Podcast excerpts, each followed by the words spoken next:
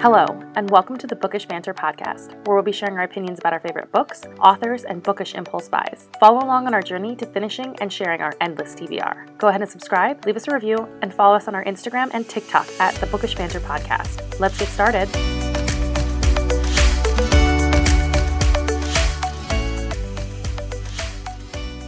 I am excited to share these candles with you guys. If you've ever watched my stories, you know I'm constantly burning smiles and light candles. I cannot get through a podcast editing session without my lighted up Bryce candle. It smells incredible. They're soy blend candles that are literal perfection.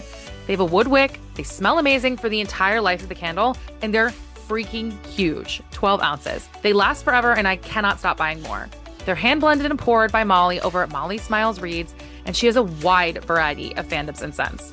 She has everything from SJM to all of your favorite indie authors. So fill your house with the smells of your ultimate book boyfriend or ultimate book girlfriend and check out her candles over at smilesandlight.com and use my code bookishbanter10 to save.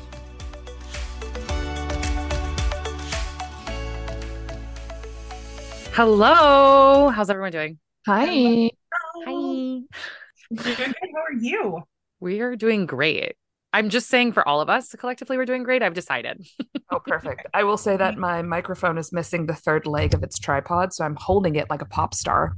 Ah, I love that journey for you. That's correct. Yeah, as you should. I like have po- propped mine on a box so I don't have to lean forward because you know posture is everything. So I don't have a microphone, so just doing your best. Doing Molly, you're a co-host. It's time. No, it is time. I should invest in one. No, it's totally fine. Well, I have uh, two super fun guests on today to talk about the conclusion to the. I do not understand how this does not have a different title, but the Once Upon a Broken Heart trilogy. And yeah. both of them have been on before, but not to discuss this trilogy. So if you guys want to introduce yourselves, say hello. Hi, I'm Elena, also known as Lois Lena on TikTok. And yeah, I'm mostly known for doing the math of smutty books and reading completely unhinged novellas. I think I think that's pretty much. But I bet I feel like maybe I should have gone before you because oh. I am not known for anything. No, uh, I'm Molly, known as also known as Molly Smiles Reads on various platforms of the social, and um, I make candles, smiles and light candles. So that's that's about it. I have Jacks burning right next to me right now. That's right. Vibes. Vibes. Both of you guys have been on here before in different contexts. Elena, I think you've only been on bonus episodes, which is super fun. People have to pay if they really want to see. Yeah, that's right. but we have had some really good chats, so I love that. And then Molly has been on a couple of times to chat about your business, and we talked about Belladonna. I think that was what's the last one you've been on? We, and then we did the Daughter of No Worlds. The we did. Yeah, we that was fun. yeah, we need to finish that series one day. That's, oh that's on God. the docket for next year. My favorite. That hurts. I know. Yeah, we need to finish it. I've only read the first one, and then Molly and I sort of just gave up on finishing it because readers. We were yeah, that's right, mood readers. Anyways, we'll do that next year. You can come on too. So we're here to talk about your guys' favorite series, literally ever. Probably like my top five. Since you guys have been on before and you have answered the token questions, we are going to have you guys answer what is your top three reads recently recently is a very good question because if you had me comb through 140 books I've read this year, that would have taken a lot more time. I would say this is to no shock to anybody because uh, everybody is talking about this book, but the Butcher and Blackbird audiobook is just absolutely phenomenal, duet style. And apparently, I haven't verified this, but I've heard that the narrators were actually in the same room with each other when they recorded it, so they fit, they fed off each other really well. That one is a uh, serial killer rom com, so dark elements, but also rom com humor. Love it. That's by Brynne Weaver. Then we have Their Vicious Games by Joe Joelle Wellington. That book was like if Mean Girls was also Battle Royale. Absolutely fantastic. Living for all of the vibes. And then I love Carissa Broadbent. So Six Scorched Roses 100% is tied as one of my most recent fa- uh, faves with Off the Hook, which is the first book in the Never Harbor series by Julie Olivia. Oh my gosh, Elena, we're sharing a favorite. oh.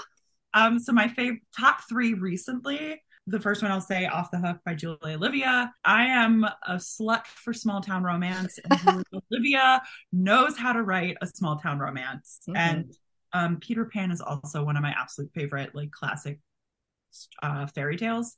And mix the two together, and it's perfection. Another one of my favorites recently was A Study in Drowning by Ava Reid.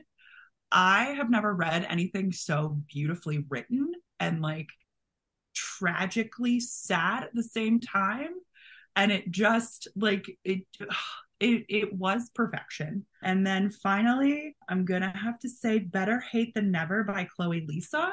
It is oh. the second in her Wilmot Sisters series. And each of those books, which that's the second one in the series, take after Shakespeare plays. And this one was a retelling of Taming of the Shrew. And there were also nods to 10 Things I Hate About You in it, which was great. I know you love Heath Ledger. Uh huh. R.I.P. R.I.P. The vibes, the vibes. I love all of those. Okay, I've heard a ton about the Blackbird one, but it was not on my radar until you said that it was phenom. So I I'm gonna have to add that one to my list because I've heard nothing but good things. Oh, it's so good. Yeah, I love that. Off the hook, the vibes, yeah. the vibes. Just, we love a small town romance.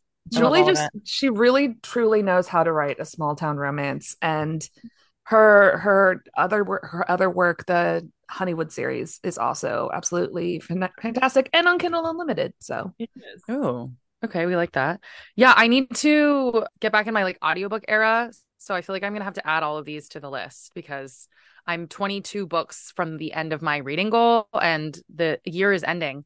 I if how is it already this month? How is it already November? I don't want to talk about it.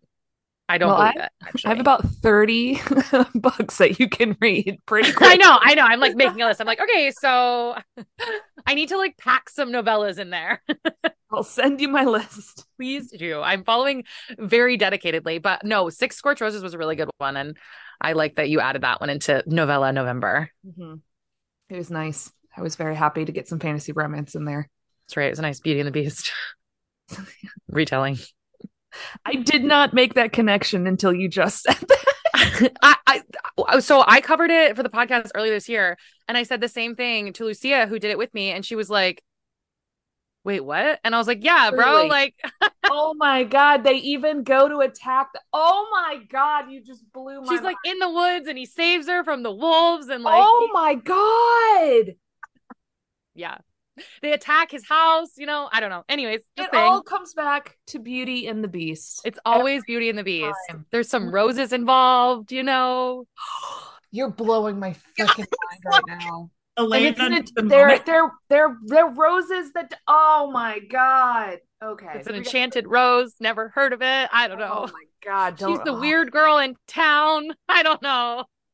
Who's into like books and stuff? Oh my, with a with a family member. Oh my god. Yeah, it's good though. I mean, it's good. You know, if you can't make the comparison initially, then you know it's a good retelling. That's completely fair. That is completely fair. It's like, wow, that feels like a very original idea originally. sort of.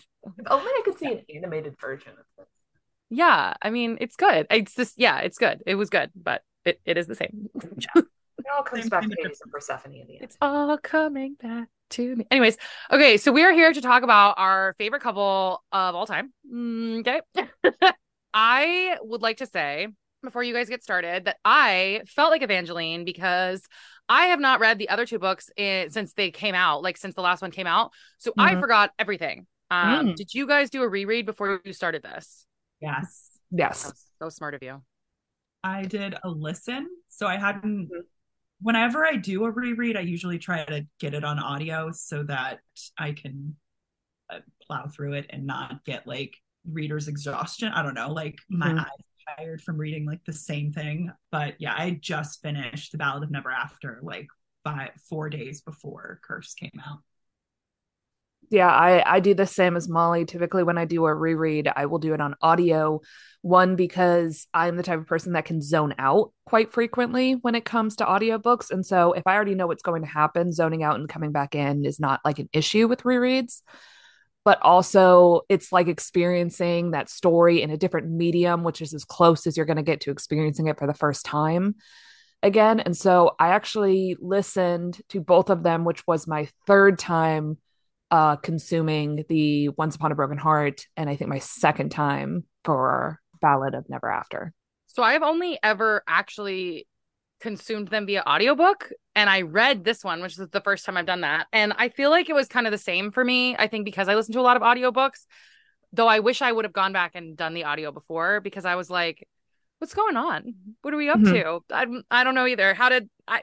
All I remember was like her dying at the very end and then Jacks turning back time. And I forgot that Apollo was the one that took her memories. So, like, when she found that out, I found it out with her. Uh, we went on like a real journey together. I was like, wow, the first 40%, I was like, I am so confused. What happened? Oh, no. I mean, it was my fault, but like, I think she did a good job of like, if you hadn't gone back, you could still like I was still, you know, I'm obviously like invested in the story because I've done uh, the other two books, but I really was like, I should go back and reread this. But she does a good enough job, I think, of adding those little elements in there. Like if you haven't reread it, like if you didn't reread it or you haven't read it in a long time, you could like pick it up and and kind of remember. Spell out like this is what happened last time, but she right. really good about putting in those little nuances of oh wait that's right. Mm-hmm. Yeah. Do a reread of Once Upon a Broken Heart when Ballad came out. Yeah. And I just went right in and I was like, oh God, what? Like for maybe Who's like that. Yeah, pretty much. And then Stephanie does a really good job of subtly reminding you of what happening, what mm-hmm. happening, what happened without spelling it out. Mm-hmm. Without like previously on Once Upon a Broken Heart. I, um, I mean, honestly, this is my like plea for all fantasy authors to write just like a teeny tiny synopsis at the front of every book. Yeah, that's fair what is her name? Frankie, who does the daughter of uh, daughter of the drowned empire. She has about I think six books in that series, and she does that at the beginning of every single one of her books. She's like, "This is where we left off." It's just a nice little synopsis, which is always great. yeah, I, that's for weekly television shows. Weekly. Yeah. Like, why don't we get them for fantasy books that are intricate and come out like once every 18 months? Because, right. I'm listening to Fourth Wing on two times the speed, so I don't have to spend 20 hours so that I can read the new book. I know. I like did a wiki recap, and then I was like, none of this makes any sense, so I just gave up. And I was like, I'll just be Evangeline. We'll be going through this journey together, oh getting God. our memories back. Yay! So no, I loved it, but I was very confused. I would have voice memoed you and just been like, "Here's what you need to know." Pretty much. Previously you need on. to be angry going into this book. yeah, and like I do remember it, and obviously I remember Apollo being, you know, shitty and shady and all that kind of stuff. But I like forgot that he was the one that took her memories. I was like, I don't remember what happened here. oh my god! At least not supposed to like him. You got to read the last chapter. yeah. That scene was so upsetting. That yeah. one hurt. Upsetting. Yeah, that one was painful. Yeah. So, not to do star ratings because we'll do them at the end, but overall, what was your guys' kind of initial thoughts on this one? Liked it. I liked it a lot. Okay. Yeah, I liked it a lot too. Yeah. Um, I mean, it's it's Stephanie Garber, so it's going to be like that whimsy and like kind of like yeah. vibe to it. And mm-hmm. I think based off of other people's reactions, people went in with like really, really high expectations. Mm-hmm. And I think to an extent, we need to remember like the author doesn't necessarily owe you specifically all of the things that you want in the mm-hmm. book because you're not the one writing it. Mm-hmm. Yeah. So and to play off what what Molly is saying, I a lot of the criticism that I've seen specifically about A Curse for True Love is that Stephanie does not explain every single thing, that she doesn't tell you every single minute detail, every single thing you want to know. And I think a lot of those people, not all of them, but I think a lot of those people maybe haven't read the Caraval series or any of Stephanie's yeah. like previous work because that's very much just her style. Like Stephanie's explanation is most of the time going to be magic and love, and that's it. You're going to get magic, you're going to get love, and that's what you got. So you, so do, I think that a lot of the people were explaining like these super like monologue explanations as to like why Jacks does this or why uh, this was set up this way. We're just not going to get that. I mean, the end the end of the first book in Caraval is basically like, how did that happen? The power of love. Right. Right. You know, so yeah. so that's just kind of Stephanie's thing and I think that a lot of people didn't know that maybe mm-hmm. going into this series, and we were ex- we're expecting a lot more than what Stephanie's style typically gives. Exactly, and I think yeah. also I went into this trilogy not having read Caraval. Mm-hmm. But then, through the insistence of Elena, I have. Insistence is a nice way of saying nagging. That's right. you know, I'm all I'm always the diplomat here. No, but through re after reading the Caraval trilogy and then going back with my re-listen of Once Upon a Broken Heart, there mm-hmm. are even some little nuanced questions that were answered mm-hmm. in chat from the sisters mm-hmm. in the mm-hmm. first book. So for those of you who have read Curse for True Love, it is kind of open-ended for some other characters for a potential other book and maybe some questions will be answered there. Yeah, I think she does a really good job of like what you're saying, answering a lot of questions like magic and love. And even in like even if you never read Caraval and even if you have read it, it's like she I think what I like about her writing style is that there's this ending where when you end a book, it's like, okay, this is the ending. Maybe all your questions haven't totally been answered, but like you know that this is like where it's going to go. You don't have to guess.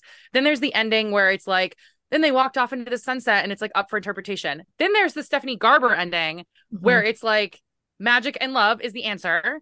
But like, you know, you kind of don't have to guess what's going to happen. But at the same time, not everything has been answered. And you're still like, you know, what about this and what about that? And it's very like a very good combination of both. Mm-hmm. Because I hate the walk off into the sunset, but I do like her endings. And like if you read, I think finale is very, very similar to this one, where a lot of stuff happens, but not a lot really happens. And then you sort of like are fine with how it ends and you love all the characters and you're like, I'm good. And you don't feel like you need to go back and reread the whole series to like pick up any nuances.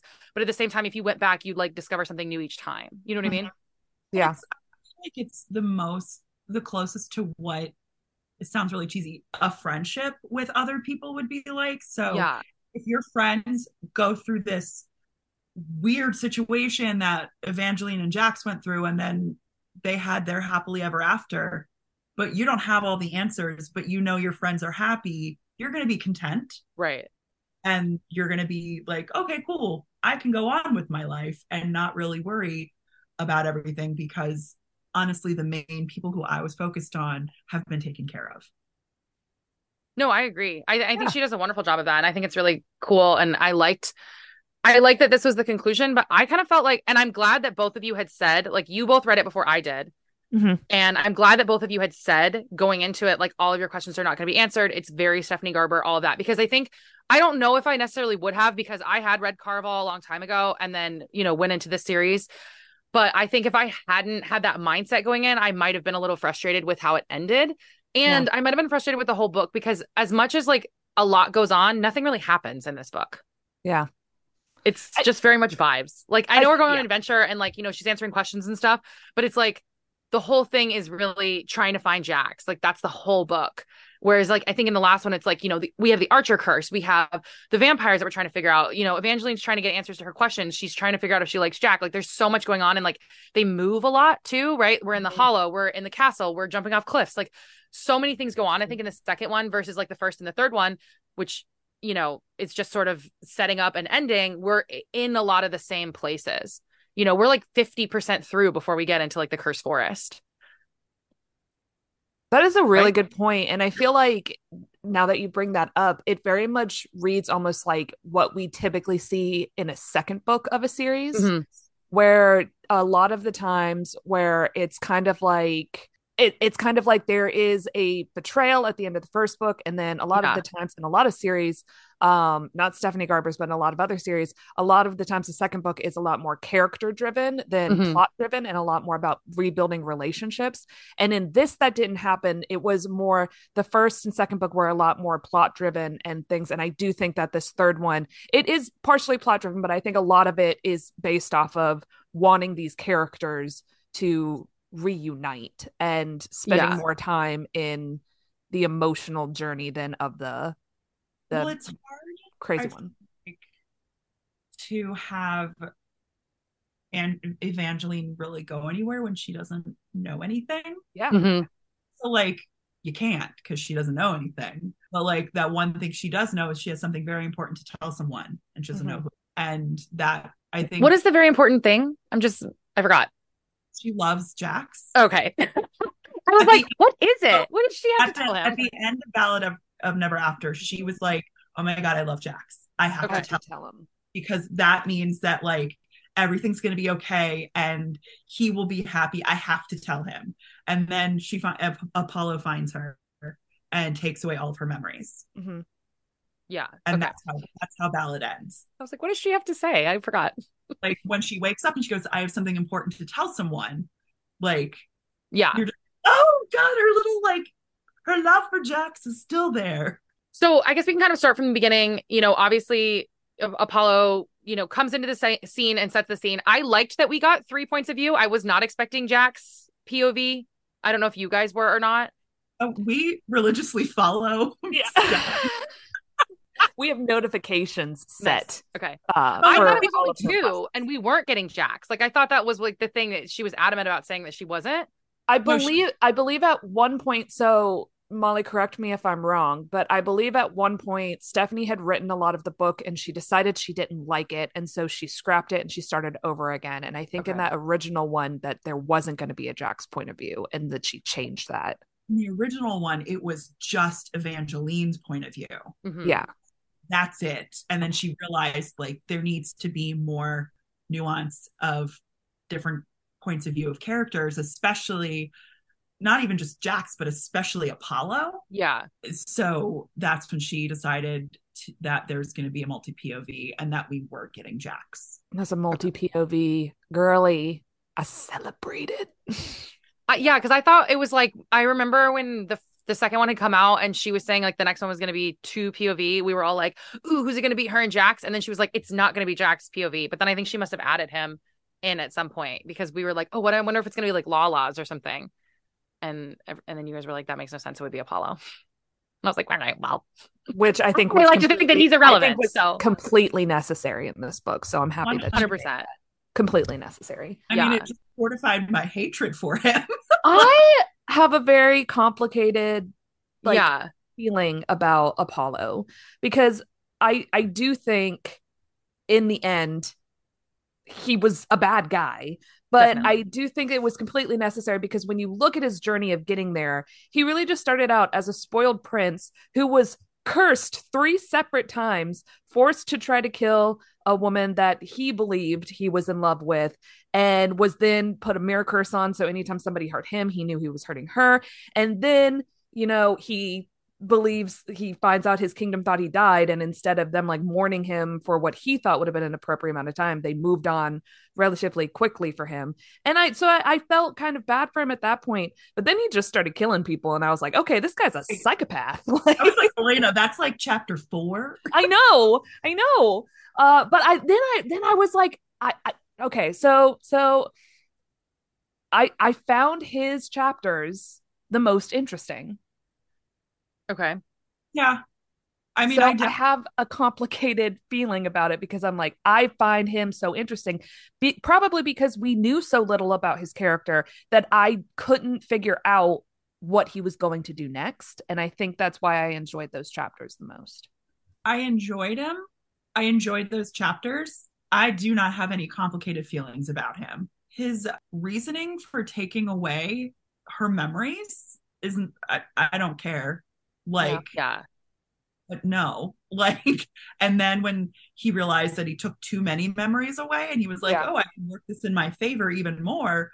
And then he's a, a child basically throwing a temper tantrum because nobody remembered him or no one warned him for more than five seconds because he did nothing throughout his life but Yeah. just do what spoiled men do. Yeah. Uh, and then he thought, well, I'm going to make everybody pay for not really like I got the vibe of okay fine well I'm just going to make everyone pay for not really mourning me and yeah, building like monuments to me after I quote unquote died yeah. and it just I don't know I I should rephrase that when I say I have complicated feelings about Apollo, I don't mean that I sympathize with him. Mhm. I don't mean that like I think he had justified reasons for what he did. When I say that I say I have complicated feelings, it's because I enjoyed those chapters the most. And it's so Yeah. it's like it's kind of like the whole, you know, I always find Batman villains more interesting than Batman. That doesn't mean I think they're justified in what they do. I just find them more interesting. Right. No, and I completely agree. I, I think it's because, at least for me, with with Jacks, you know, we didn't get his POV until this book, but we met Jacks for those of us who've read Caraval, so we mm-hmm. kind of know his a little bit about him, but we knew nothing about Apollo. Yeah. Yeah. And so I think that's why his chapters were so interesting because we want to soak up as much information about this guy who took away Evangeline's memories as much as possible and and we want to know like is he truly a good guy like is there others is there something else eh, but yeah. you know i feel like within the first or second pov of him like i still was like oh so you're still a jerk cool. i mean but at the same time to be fair you go back to the first book and you see that Jacks manipulated all of Evangeline's choices to work out for him and he he's completely fine with murdering people or set her, setting her up to die so it's like he's not exactly got clean hands either so i think that's the thing where it's like is he going to have motives like Jack's that are ultimately going to uh, yeah. work out in a way that redeems him, or is he just going to be so self absorbed with his own legacy that he just sucks? And we get that answer in the end. Yeah, yeah. And I think to add to the Jacks thing, mm-hmm. never said I'm a good guy. He constantly yeah. stop. Yeah, me who I'm going to be. Yeah. I am not a good guy. Like, so it's not. There was never a like cloak and dagger kind of like pay no attention to the man behind the curtain kind of thing. Yeah. yeah is upfront with who he mm-hmm. is. He's a fate. He just he doesn't care. He's only looking out for him. And in the beginning, I know we're talking about curse, but in the beginning of the ba- of ballad, she had that letter she wrote to herself, yep. to herself about who Jacks is, and to not fall for him and fall for like how she feels about him potentially, because he is a selfish fate, and that's just who he is. Yeah, I think Apollo for me gives big like Gaston vibes, where yeah. it's like you find him to be like kind of an interesting villain, but not necessarily like a villain in any sense, because it's like who are you? You're not that relevant until he does something that's like awful. You know what I mean? Like yeah. you don't really think about Gaston and Beauty and the Beast. I know we talked about this a lot already, but you don't really think about him until he shows up and tries to kill somebody. So it's like Apollo is interesting in a way that like I forgot he existed. But then when we got his, you know, when we got his POV, I was like, oh, this is interesting. And I think you do like a lot of political intrigue as well, Elena. And like that yeah. could be why his was interesting because yeah. you're trying to figure out also if like the Valors are going to be bad guys and you're yeah. seeing all of their like interactions through the light of Apollo. Yeah. And it's like that jealousy is it, you know, these guys have a hidden motive and they know how to play the system is, you know, it's like, like what is Stephanie doing? Is she giving him, you know, unreliable unreliable narrator vibes or is this like we're going to start to see them more as they interact with like other characters? So I think that added another element for Apollo. And then I think with Jackson Elena or Jackson Evangeline is the yeah, Jackson Elena. I'm okay with that. You don't got you can say that as many times as you want. Hey. I think it's the Damon and Elena argument where he says, you know, right out of the gate, I'm not a good guy. And I think this also, I think because we've all read Caraval as we went into this one, we had a different idea of Jacks because yeah. I think you just read Once Upon a Broken Heart, you have a lot of feelings, and you're like, okay, Jacks obviously is kind of our version of the bad guy. You want her to like Apollo in the first one. Then we get to the second one, and it's like, okay, this is interesting. But if you read Caraval, you like feel for him in a different way, I think. And if you hadn't read it up until that point, like maybe you're just doing what Evangeline's doing, like slowly falling for him. But I think because Elena and I had read Caraval, like I always was like rooting for Jacks because I was like, oh my God, he gets his heart like crushed. He, yeah, I mean, he I, literally, I would say the amount of pain that I felt when Evangeline gets her memories uh stolen was mm-hmm. on par to when Jacks gets his heart broken in Caraval. Like for me, it was on par because yeah. like I cared about both of those characters so much.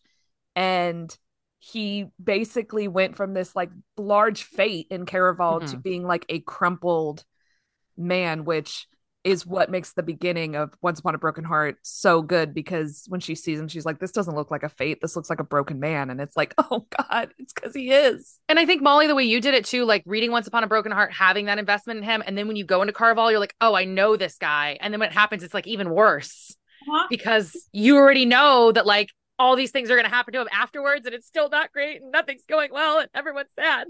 exactly. Well, and I have to say, even as someone who didn't read Caraval before Once Upon a Broken Heart, I was always Team Jacks. That's right. Mm-hmm. yeah. But that I never really liked Apollo. I don't know. It just I liked, you know, the it's like dark. too easy to like Apollo, you know what I mean? You it's exactly what she's saying. This sounds like a fairy tale. This sounds like my happily ever after, but maybe it's not my happily ever ever after and she talks about it a lot in this one and I think that was like a really interesting notion for Evangeline to realize in her own subconscious that like this all seems perfect, but there's no such thing as perfect, especially where right. I come mm-hmm. from and you know all that kind of stuff and I I love that she constantly reminded her throughout it and told her to keep doing that. Yeah. Exactly. I loved that epiphany that she has about yeah. like my life is a fairy tale and this is not what I really want in life. And it just like that moment, I'm like, yes, right, girl, because you want Jacks. like, can we talk about the moment when he calls her little fox like the first time in the book? Oh, it's I love it so much. We had mentioned the rereads, and uh, I re listened to Ballad before Molly did.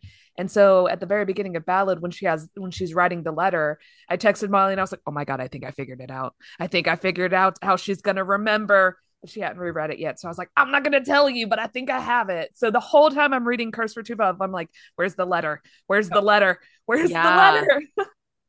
I forgot yeah. about the letter. I forgot about everything, for being honest. I don't remember a goddamn thing about any of these books. that's completely fair.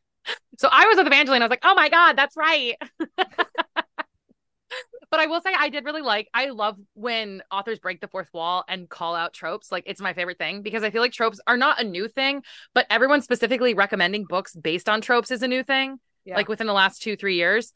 And when they called it out and it was like the end of a chapter, I was like, this girl knows the vibes. She knows the vibes. Anyways, I thought it was hilarious. Nobody, nobody else thought it was funny. I thought it was funny. I laughed. Go back and listen. We responded. Man, anyways, I just thought that was really funny. I like when she I like when people call it out. I think it's hilarious. Yeah. No, absolutely. Let me get there. fourth wall. Quick question though. I know that this isn't answered, or was it? And I don't remember. Who killed everyone? What do you mean? Who killed everybody? Who killed the family, the great family, and then who killed everyone in the inn? Was that chaos? No, right? Oh, I yeah, I believed I believed it was chaos because of the way that they described the bodies being torn apart. Mm-hmm. But then they were talking about that false heir that was like her ex-boyfriend and all that kind of stuff. Oh, the one um that was he was also a vampire, so they could have been working together. That's what I assumed was being set up for a later That's me story. too, but it was never like um, that was the I one thing I assumed it was chaos. Yeah, I assumed yeah. it was chaos by the all, way they described the bodies. Yeah. But like in what like why though?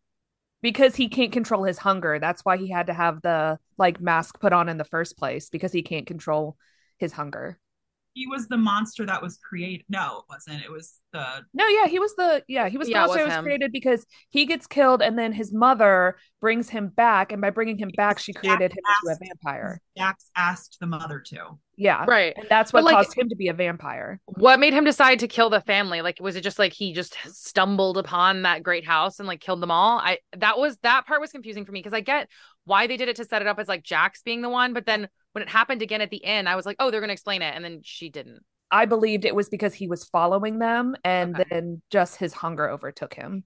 That's what hmm. I believed. Sorry. I just remembered that Apollo killed the little boy. yeah, the 14 year old. He asks her, he asked him to draw him a picture and then stabs him in the chest. I, so I listened for like the first three quarters of this book because my pre order didn't arrive until Thursday and the book came out on Tuesday. Yeah, so the the gasp the gasp that I gasped when he was like stab that kid, I was like, oh, you definitely are not on my redemption list ever. Yeah, that was the moment I'm with you. That was the mm-hmm. moment where I was like, oh no, he's just a bad guy. Okay, he's just like a, just bad, a bad guy. guy. I didn't. I started not started. I always didn't like him, but I really didn't like him when we find out he's the one who put. He's the one who hired someone or had someone push Evangeline into the well and then he oh, had yeah. he had her guards tortured and killed along yeah. Was that before or after he kills the kid? It was before. Oh, well then maybe that was the point where I was like, "Oh, fuck this guy." I think I was I was kind of like, oh, did he really kill them, or was he saying that? And then, and then later it was like vaguely confirmed, and I was like, mm. like that whole the chapter after she falls into the well, when he's like, mm-hmm. Do I feel a little bad for doing that to her? No, but now I need she needs to know that she needs to stay with She's me. She's in danger. Yeah. Yeah. I was like, ooh, all of the red flags are flying and I don't like it. Yeah. So I'm assuming he also hired the assassin, right? I know that's not like blatantly said, but that was him too, right? So hired the assassin. The assassin with the bird? No, the assassin that like comes into a room that Jacks kills and then cleans yeah. up. Yeah. See, these are things that I could see people getting annoyed by. I'm trying to remember. I've read about 40 books between these yeah, no, you're fine. So yeah, like the assassin comes in the room and that's like the second time she sees Jacks or the third time or something like oh, that. yeah, he pulls he pulls him off of her. That's right. Yeah. I believe so. Yeah. The yeah. the only thing I would have liked some more on would have been her stepsister because her stepsister runs away in the second book because like she goes to see like the new king and the new mm-hmm. king is Luke who she had placed a love spell on. And he's like i'm gonna kill you. So she like or jacks like gets into her head and makes her run away before she can go in. This happens in the ballad never after. And that was the last time we ever saw her. I i be a book between luke and her. Yeah maybe. Yeah but i, I don't know that she deserves to be with him considering she put a love spell on him and tried to marry him twice I mean, I mean what's the difference between her and Apollo at that point? I mean, Luke's not that great either, though. Yeah. Well, we only know Luke after he becomes a vampire, too. We don't know him before that. So I think that that also plays a little bit into it. I don't know. I would have loved something about that, but that's really the only thing that sticks out to me. Yeah, um, I think I think that yeah. I forgot about the sister, but for like a brief moment and then she talked about her dad and her mom dying and i was like did he get remarried? But he must have because i was like the sister isn't mm-hmm. his her sister. I like remembered that. And then yeah. i was confused and i was like just chalking that one up to chance love and magic. Love and magic. There you go. Love and magic is always the answer. Always love and magic. I don't know if you want to talk about this quite yet but i've read was it three of the four bonus epilogues at oh, this point there are bonus epilogues there are four bonus epilogues my, my, my. Okay. There's one in the uh, Owl Crate. There's one in the Barnes and Noble. There's one in the Fairy Loot, and there's one in the Waterstones edition. Okay. And she does make a note. Stephanie makes a note at the end saying like these are not like specifically canon, just things that may have happened. But as someone who has read these, Molly, how have you read three of the four as well? I'm trying to remember the owl crate one, and then that was the most recent. No, what was? You keep talking. Keep That's asking. okay. So, so in the uh in the Barnes and Noble one, I believe the bonus epilogue is them at the Hollow. Yes. And they decide to make the Hollow into an inn for travelers. Correct. The Owl Crate one and the Waterstones ones actually have to do with the same event which is wild to me. And I believe right. the Owl Crate one, it's either the Owl Crate one or the Waterstones ones. I'm not sure which one is which. But in one of them, Evangeline goes back to the tree that Apollo is in. Yes. And Jacks and her like write something on the tree. It's basically like a riddle on the tree. And then in the other one, Aurora visits the tree and tries to essentially release Apollo from the tree, going off of this riddle that uh, Evangeline and Jacks had written. But that epilogue ends with her releasing someone else from the tree. We don't know who that person is. We just know it is a young man that she has released from the tree, and we have no information on who that person is. But the riddle that was written, Evangeline yeah. wrote on like one side of the tree, this like, it's basically like you can come out and be normal person in society if you like redeem yourself. Your- that's right. But on the back, Jacks writes almost like a curse so that if this whoever comes out has ill intentions, then they get sucked back or something. But like we don't get the details, but she says you cursed my cur like my thing and he was like gotta cover our bases essentially like i believe it was it has to be the person's true love. That's what she wrote but then he okay. wrote something else on the back and we don't so then know. We're assuming that the person that came out as aurora's true love? Yeah. I'd love to learn more about this creepy ass tree. Yeah. Mm-hmm. i i love the tree because I think it's not explicitly stated, but what I took from the tree is that, uh, you know, as Wulfric Valor says, it'll kill the person you love the most. And I think that that is that wording is very specific because I think anybody who is willing to sacrifice the person they love the most for power is always going to love themselves the most, the most. out of everyone. So I think it's written clearly it that anyone who has used this tree has become part of the tree. Yep. Which is so gross. That the way Stephanie wrote the descriptions of that scene. I still have nightmares about it. Like, I mean, Stephanie has a very like whimsical Alice in Wonderland, like fairy tale style of writing. And even in Caraval, there's some dark darkish things that happen for you know the the type of setting it's in but that was on a different level than I've ever read Stephanie like describe anything. Mm-hmm. I was like, oh my god, that's horrific. To Just yeah, that girl is angry, and this is where she's getting her anger out. I love it. I love it. Were you guys shocked by that like twist of events though? When you know, because I kind of felt like I didn't know where Wulfric stood, and he said he warned him and all that kind of stuff, but I wasn't expecting Apollo to like end up in the tree. Like that was really shocking to me. The second Wulfric said it's going to take the person you love the most. I was like, oh, Apollo's going to sacrifice. He's going to try to sacrifice Evangeline, but it's going to yep. take him because yep. he is a selfish prick and yep. he only loves himself. Throughout the entire book, he basically he's like, I love Evangeline, but nobody mourned me while I was gone. There were no there were no monuments for me. All like it was all about him.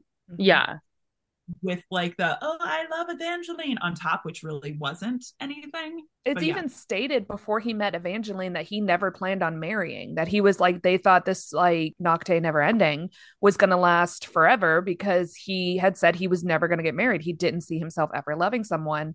And I got chills the moment that I, I literally was like, oh my God, that, that was amazing. The moment that Wulfric Valor, after Apollo was taken into the tree, that uh, they're like, are you going to take your kingdom back? He goes, I never needed to take it back. It was always mine.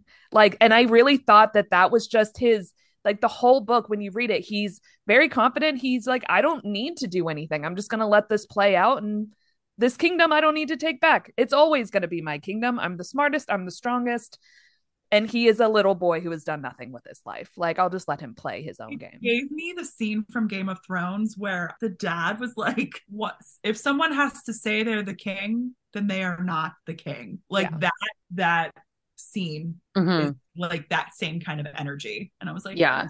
Absolutely.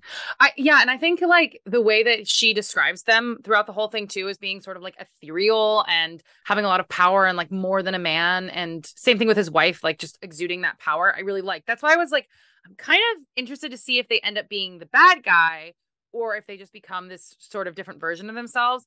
And I'm excited to see, but I'm also not going to get my hopes up that she will do something with them in their own series. And I almost want it to be a prequel instead of like a continuation. Yeah of like of the of the books that like have been on the fairy loot editions like i want the book of the ballad of never after of the sorry of the ballad of the archer and the fox. I want the book of the inglorious history of house slaughterwood. That's the one oh, the slaughterwood. slaughterwood that's right.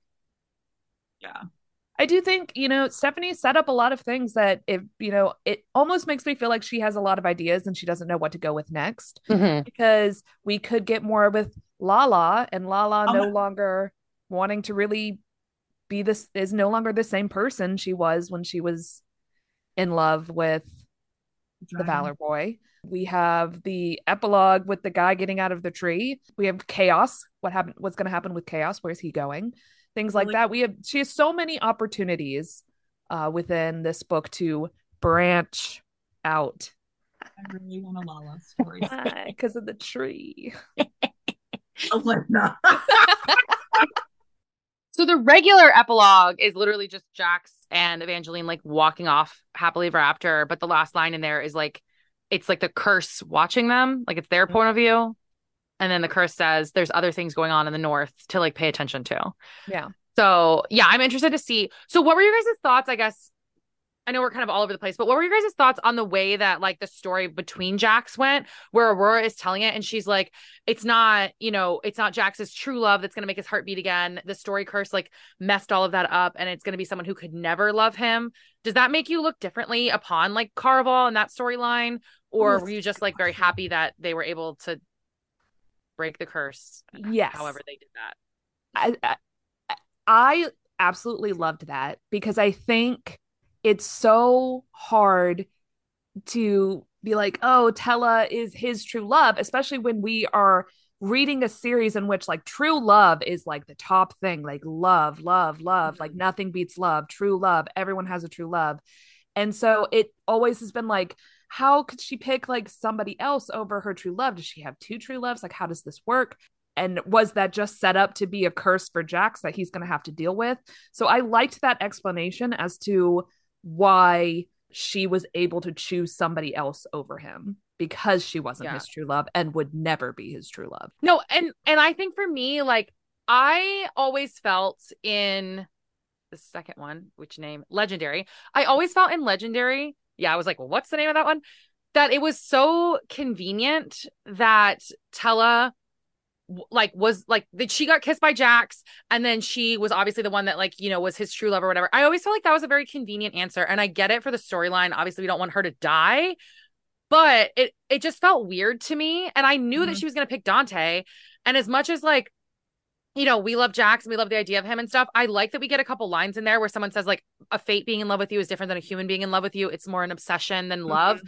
And so I think that was explained well and, like, you know, not quote unquote conveniently, but it was conveniently explained away why she didn't choose him. But this, I really liked that she was like, no, it's not that it was his true love and she didn't choose him. It's that she would never have loved him.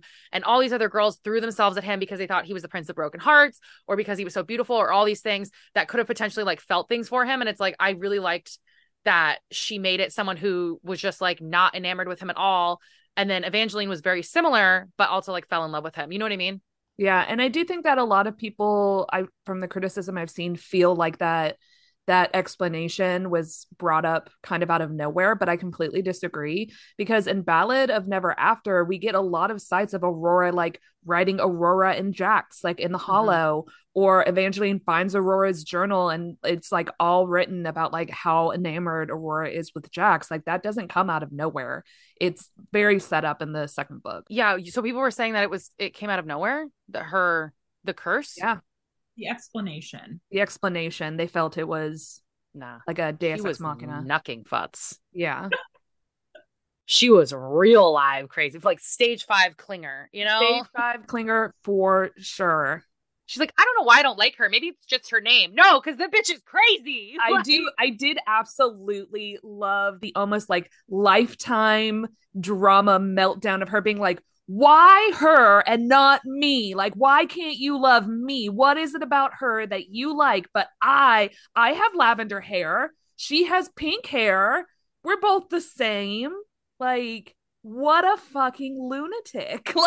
Like absolute nightmare. I, I simply cannot. I was shooketh i liked it though because we got to when we read her diary i think was a really good way of putting it too because it, when the lifetime moment happened i was like laughing because you know that these were like her true feelings and it wasn't just like mm-hmm. for the drama. Like she literally was writing in her diary like yeah. i dyed my hair not that jacks will notice. Mm, my yeah. so hard. It's like all right listen you're nuts.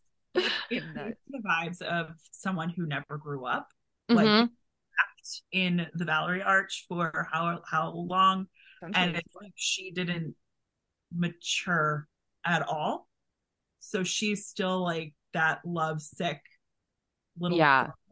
Yeah, well, correct me if I'm wrong. When they were in the arch, they were like basically asleep. Like they weren't alive. Like they were. They're not like, like aging. So it's been like a day for her. So it's like she's literally fucking crazy. Well, and I I like that character of like the unhinged yeah not ex necessarily like that unhinged girl who's like obsessed with someone who doesn't even know that she exists or is like a brother figure i don't i can't think of another example i just know that it is like a thing that exists it's, it's my brother's best friend It's yes. the brother's best friend trope. The brother's best friend. But like I love when they're crazy. And then, yeah. then the yeah. guy that she's in love with is like, oh my my my, ooh, dodged a bullet there. You know what I mean? Like that's I love that vibe where they're like, you know, I could have loved you had you not been a psychopath. Yeah. And it's like good that I didn't type of thing. And I just I find that to be absolutely hilarious. Although I kind of wished that we got a little bit more unhinged from her. Like I think she was almost too nice. But then because then they make the comment at the end where they're like, oh, they would never let, you know, everybody know that their daughter is a monster. And I was yeah. like, what about the murder? What murder? You know, I just wanted a little. Well, they don't want they don't want anybody to know that their son's a monster either. That's the whole. That was the whole point of putting the right mask on him. I wanted more chaos. I really did. I love chaos. I know. I hope we get another one with him because I feel like he was such a big part, especially the second book, that I was yeah. shocked he didn't show up that much in this one. And then there wasn't an explanation for everything that happened. Cause I'm kind of wondering too, like maybe it was chaos and his uncontrollable hunger, but at the same time, it's like, was it another vampire or something? And that's going to come up later. Like it's possible. I will say, however, Stephanie, like at the end of the Caraval series, there is the whole like Donatella going to meet like a young woman, I believe, that's supposed to be her daughter. I think in the future and setting something up so that like her daughter's gonna or this woman is gonna have to deal with it. I can't remember the details exactly, but like that never gets answered. There's like no ramifications for it. And so it's like sometimes she just doesn't. Yeah. And I think that she sets that up very well in the Once Upon a Broken Heart series, considering the storybook curse is that like you're never going to know the true ending of some of these stories. You're never going to, sometimes these words are going to change, and sometimes stories are just cursed and you're not going to get all of the information. Yeah. It's kind of like when her mom dies really abruptly, I think, in the Caraval series. Like, that's it. You know what I mean? I mean, nothing is ever going to beat the fact that in the first Caraval book, Donatella jumps from a balcony and basically dies. And the thing that brings her back to life is her sister's love. That's it. That's the entire explanation. And I just remember sitting there just like, wait, I'm confused as to this explanation. You're confused. I'm fucking confused. I'm fucking confused, bro. like I I once you accept that Stephanie's explanation is love and magic, you're gonna have a much better time. Well, and like, yeah, there's a lot of times too where where people meet and they're friends and they end up together. Like, how did Donatella? I mean, this is going into Caraval, but like, how did Donatella find fate, uh, find legend in the first place, and like all that kind of stuff? Where you're like, how'd you guys really get that close that he would like? uh, they fucked after a party. yeah, but like you convinced him to like let you be the object of the game after like. I'm sorry, they they got close after a party. This is a YA novel. They got close after a party. Elena. My bad. Whoa. They woke up together at a They party. woke up together after a party. Listen, she must be a really good screw because I can't imagine this legendary guy letting you be like, oh, can I be the center of attention for this entire game after like meeting her at a party? I don't know. There's just, I agree. I think there's a lot of parts of like Stephanie stuff where it's like magic and whimsy and all of that. But I, I almost wanted more of like the Valors and I hope that we get yeah. them later on. I just thought yeah. it was like, there's just a couple of moments where like things don't make a lot of sense and like aren't cohesive and that's okay. It's just yeah. like, yeah. for ta- she had a lot of big characters in the second one and the first one that didn't come back, like the sister and chaos and all that kind of stuff. So it's like, yeah. And Luke. Bye, Luke. What's in it? And he is not in the third book. Just mentioned. mentioned. Yeah. He's mentioned, but he is not in it. I forgot that he was the heir, like that they set him up. I, I was like, what are they talking about? I like forgot for a split second that the heir was. He's such a himbo, though. Yeah. Like such a big dumb vampire. like, yeah, and like Lala too. I know she's not a huge part of the second book. Like obviously, you know, she does the Archer curse and all, all curse and all of that kind of stuff. But I felt like she was a bigger element, and I liked mm-hmm. when I liked Stephanie's explanation of her saying, you know, obviously I wanted to spend time with her, but I don't remember her, so it wasn't worth it for me. Yada yada. But it's like she also disappears. Like, you know, she helps her escape, and then it's like, bye. She no, don't they, they meet up at the yeah yeah, yeah but after that, never to be seen again. And then they broke up because she's the unwed bride. Well, yeah, yeah, but I'm just saying, like they they like meet and chaos is like always going to go burn his heart, and she's like, I have to do this alone. See ya. And that's like the end of like Lala. Yeah, I would like to get a little bit more Lala. No, yeah. I don't think no, I don't think that is the end because then we see her um again with the Valor brother, or do we when? just Valor brother separately. just meet him, and then oh. Evangeline has that thought where she's like, "I didn't expect him to be this guy." I would love for Stephanie to do like all of the fates. Like just give me like a whole fate universe. Ooh, style. little teeny novellas for every and then, fate. Yeah, and then you could make you could sell the deck with all the different fates in the deck. Listen, yeah. who's her marketing manager? We will get in after this. Nobody Stephanie, knows. no one's been able to get into contact with her. Flatiron Books is a locked vault. No, I think yeah, I agree. Like I, I think that would be really cool. And I I want the next one to be a prequel. I don't think it's going to be, but I want it to be like the story of them. And I think yeah. that she did such a like an in-depth explanation and we got more of it in this one that she won't ever do a prequel. I shouldn't say yeah. that, but I don't feel like the next one's gonna be because we've gotten such history of these guys. It's like I almost want to know how they ended up like in the arch in the first place and like who set that magic. Did we learn that? Did I just forget that conveniently? Like they created the arches, but like who decided to put them in there and leave chaos out? I think they put themselves in there, didn't they? Themselves in there. Did they? Yeah. Yeah, because there was gonna be like an uprising against them, so they they went in there to like protect okay. themselves. Yeah. But then they got locked in there, and so Chaos was like, "I got to find someone to unlock them." And then they put the helm on him before. They put the helm something. on him before, yeah. He got like twisted. That's right. Yeah, because story. of the story curse. The story curse is silly. What a I silly, silly thing. Curse story curse because I it, love it. It lets the unanswered questions be unanswered, and yeah. Instead of it being like people are hiding it from you, it's like it really plays on the way that like stories get twisted. Yeah. Instead of it being like the there's someone maliciously behind it, like purposely t- twisting these stories. It's a curse that changes it from person to person. You're never going to get the same story. At the end of the book, the curse is the last narrator. That's um, so cute. Yeah. I, I thought that was adorable.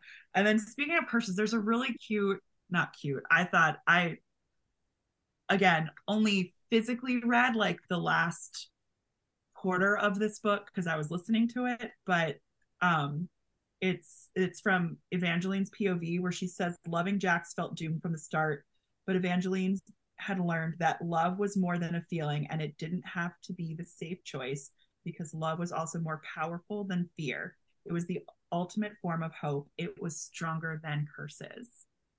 Oh God, it's so good. There's so many good lines in here where she's like, "I want to kiss him, but I don't want to die." Oh, was- now read, now read the excerpt of the tree swallowing Apollo. I have that annotated. The I just want to kiss him. Evangeline said softly, and I don't want to die. I love it. And then he does. It was steamy.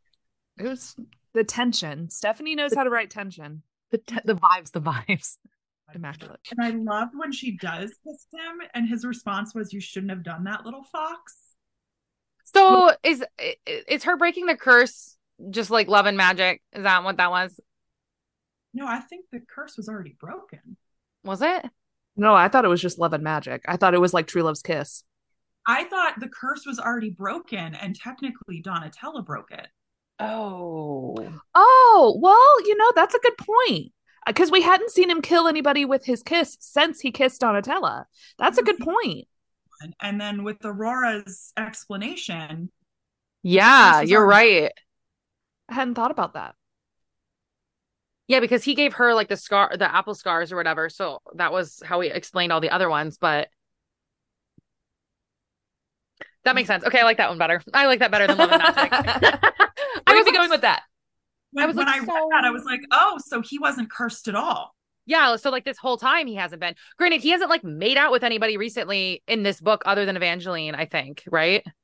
That's what I'm saying. Like we haven't seen him kiss anybody since Donatella. He gets close to the one girl in the first book at the dinner party. Yeah but he but like Evangeline steps in before he does it.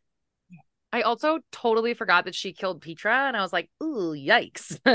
I you're also bad. forgot about that, but not. I, I didn't forget about the actual killing. I forgot that the girl's name was Petra, mm. and so when we got to the scene and he was just like, "You killed Petra," I was like, "Who the fuck Ooh. is Petra?" I was like, "I don't know who that." Well, is. and then the, when the Lord like took her away and tried to kill her, I was yes. like, "Why is he mad? What is he talking I was about?" Like, and I was like, "What? Oh, who is that?" And then I had to go look, and I was like, "Oh yeah, the girl." I forgot about him the girl with the white hair. I forgot about that bitch. Yeah, I forgot that she tried to kill Evangeline, and then Evangeline had to kill her, and I I, I forgot about that whole part. because yeah. she was the first fox, right? No. Yeah, she was the first key or whatever. And then the first key that kept the stone that kept oh, yeah. was the the yes. truth stone. Yes. The beauty no. It was either the youth stone or the truth stone. It's giving it's giving Infinity Thanos? Wars. What? Uh, it's giving Thanos. Like it's giving yeah. Ooh. Anyways, yeah, I forgot about that part. So yeah, when that came up too, I was like, who is that? I feel like that's my mom's name, so I feel like I would have remembered and I didn't at all. So I was like, yeah. I don't I have to wiki this. I was like, who's that? I don't know who that girl is. She sounds interesting. Like, I forgot. I did not remember her name. I, I didn't remember at all. Couldn't remember her name. Because we don't hear her name. We hear her name like literally twice. Yeah. Yeah. Always known as like that beautiful woman with white hair.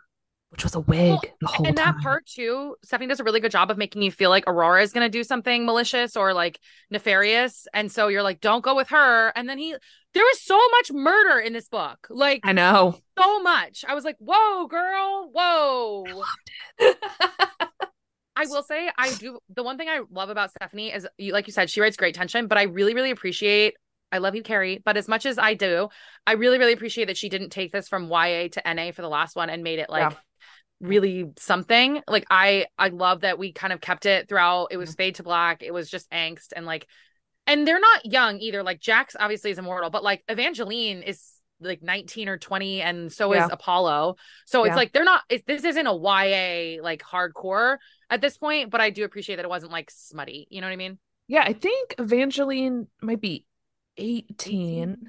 and i think apollo is like 21 maybe he's 20 he's somewhere in there he says he's around yeah. 20 yeah and then i think i don't know like again i don't know how much time has passed either like if it's been a year since the first book or whatever but like they're not 16 when we start yeah. this you know what i mean yeah but i appreciate that we weren't like you know giving each other blowjobs on a boat yeah it's through. it's just not necessary in in every book like i Correct. sometimes you're just there for the tension you know sometimes, sometimes it's just the vibes the vibes it's just the vibes and you know, I would rather just get the vibes than someone forcing themselves to write a spicy scene that doesn't fit.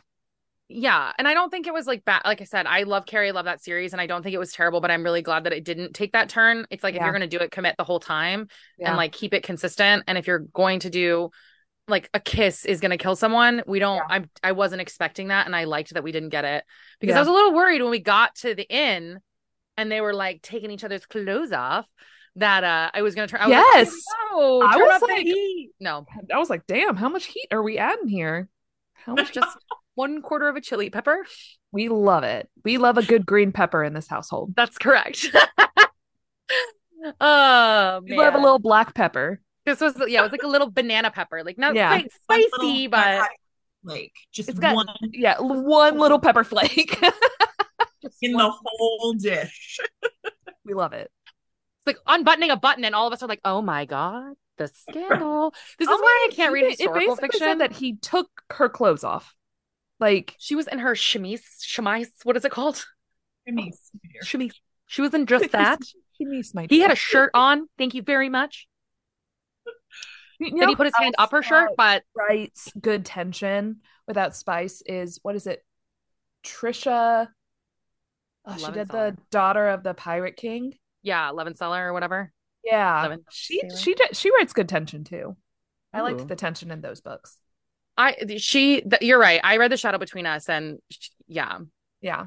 Apparently, the Shadow Between Us has a sequel. I did not know that until recently. No, stop. Literally stop. Everyone needs to stop. If you wrote a standalone, write the standalone. Call it a day. Be done.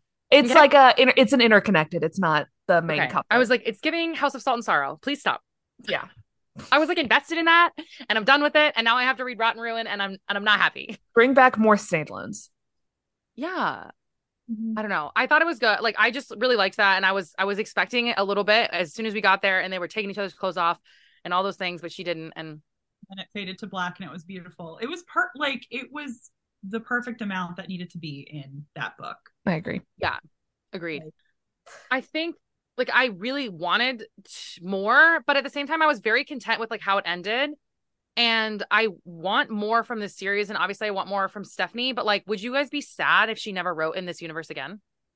Obviously regarding not regarding the fact that it's your favorite series ever, but like do you feel yeah. satisfied enough that like if she was just she just did six books and that was it, you guys would be like Gucci? You know what I would truly love?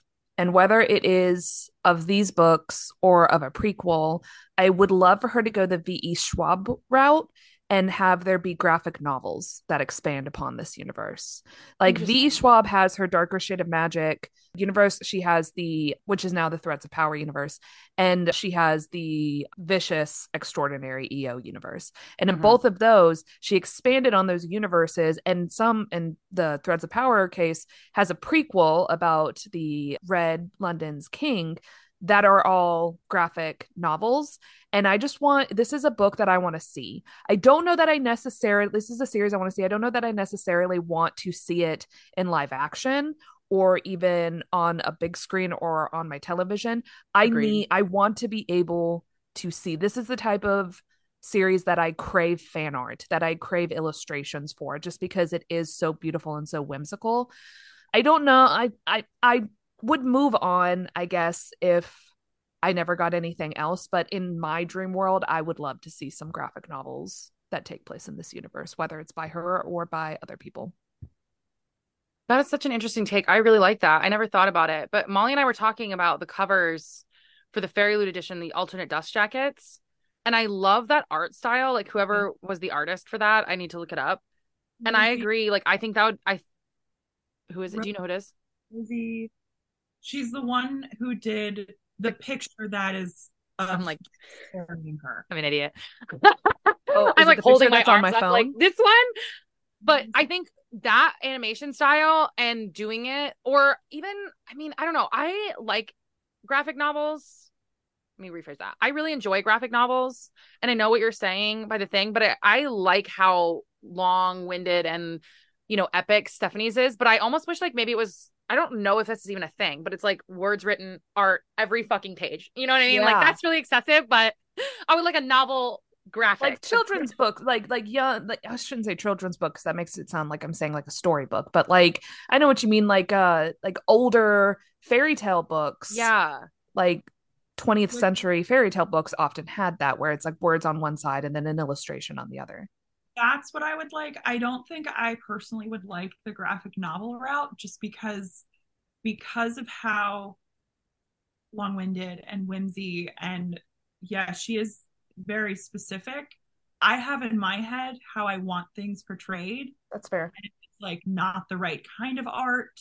If, if like mm-hmm. if the art style is not what I have envisioned, then I would just be like, no, like yeah. that. you know, it would be fantastic God, I should work in marketing.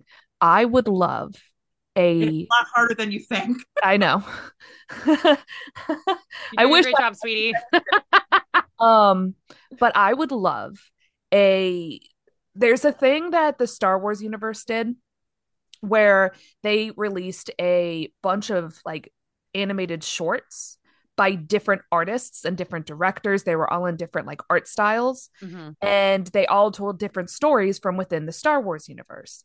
I would love if there was something like that for each one of the fates with different like art styles for each of the fates. Like chaos uh, depending on where we view chaos if he really is a fate or not considering i think at the end of curse they say that jacks was lying about that that he isn't actually a fate Mm-hmm. Yeah.